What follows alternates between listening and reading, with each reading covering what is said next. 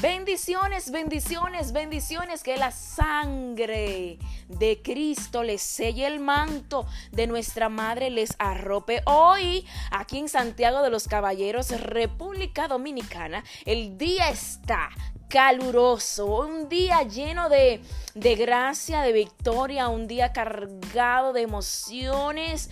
Hoy en este día Dios te dice que te ama, que cuida de ti, que vigila tus pasos, que está pendiente a lo tuyo, que no importa cuán grande sea la batalla que hoy enfrentas, Él pelea por ti, que Él está a tu lado como Padre victorioso, levanta su diestra y derrotas a tus enemigos. Damos gracias. Hoy es un día de acción de gracias. Hoy es un día de agradecerle a ese Dios que estamos vivos, que podemos ver un nuevo amanecer, que podemos respirar, que estamos junto a lo nuestro. No importa lo que esté pasando, damos gracias a Dios porque Dios no cambia. Cambia nuestras situaciones, cambia nuestras circunstancias, nuestros momentos cambian, pero Él no cambia jamás. Él sigue siendo Dios él sigue siendo ese Padre bueno, amoroso, pendiente de sus hijos y que te ama con un amor incondicional. El salmo que vamos a estar disfrutando hoy es el Salmo 9, un salmo que nos habla de ese Dios que es justicia, que es justo, que es un Dios que va a favor de aquellos que viven en rectitud, que viven la justicia, que viven, que son gente que tienen pensamientos justos de, de, libertad, que quieren, eh, siempre están luchando contra las perversidades de, que se presentan. Es, es un salmo acto para dar gracias a Dios por su presencia en las luchas y en las victorias de las personas o de los grupos a favor de la justicia. Ya le dije. Entonces vamos a, leer este salmo 9 con toda reverencia eh, y vamos a atesorar lo que nos dice este salmo en este día de hoy.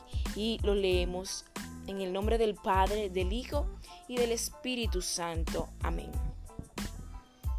Te doy gracias, Señor, de todo corazón.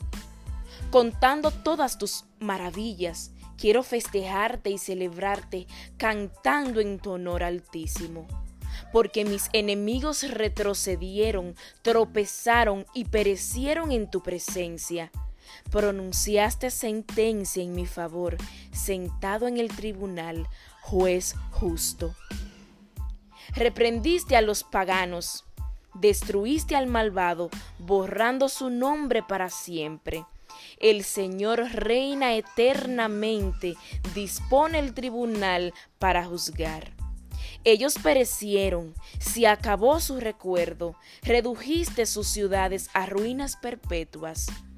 Él juzga al mundo con justicia y sancionará a las naciones con rectitud. El Señor es un refugio para el oprimido, un refugio en momentos de peligro. Los que reconocen tu nombre confían en ti, porque no abandonas a los que te buscan, Señor. Canten al Señor que reina en Sión. Cuenten sus hazañas a los pueblos, pues el que ama a los que lloran recuerda su lamento, no olvida el grito de los oprimidos. Ten piedad, Señor Mira mi desgracia causada por mis enemigos.